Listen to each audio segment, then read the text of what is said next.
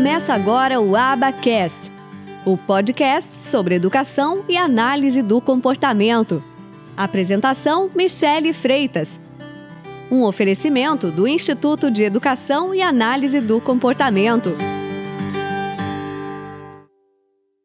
Em profissões da saúde ainda há muita resistência de delegar a autonomia de atendimento a pessoas que não são formadas.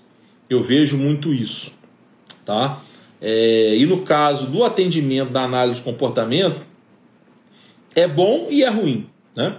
É bom porque, em linhas gerais, um profissional mais bem formado e mais experiente ele é melhor. Isso nem sempre acontece, mas em linhas gerais é assim. E mas por outro lado é ruim porque não tem profissionais suficientes, né? É, então é preciso que o serviço seja aberto, esse leque seja aberto para os atendentes terapêuticos. Isso é muito importante para acessibilidade aos tratamentos. Muitas famílias não podem pagar plano de saúde, muitas famílias não podem pagar os terapeutas principais.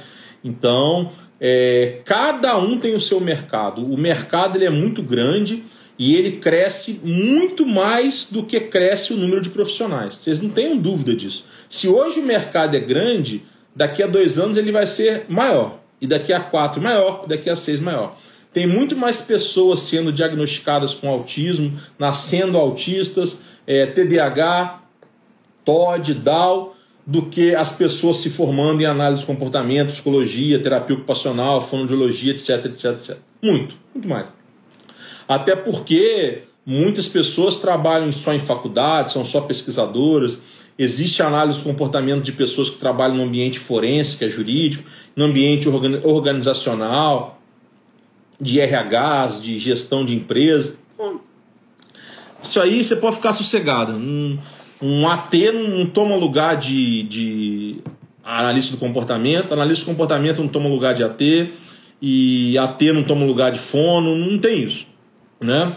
Quem se preocupa, eu sei que não é essa a sua pergunta, tá? Eu que estou estendendo.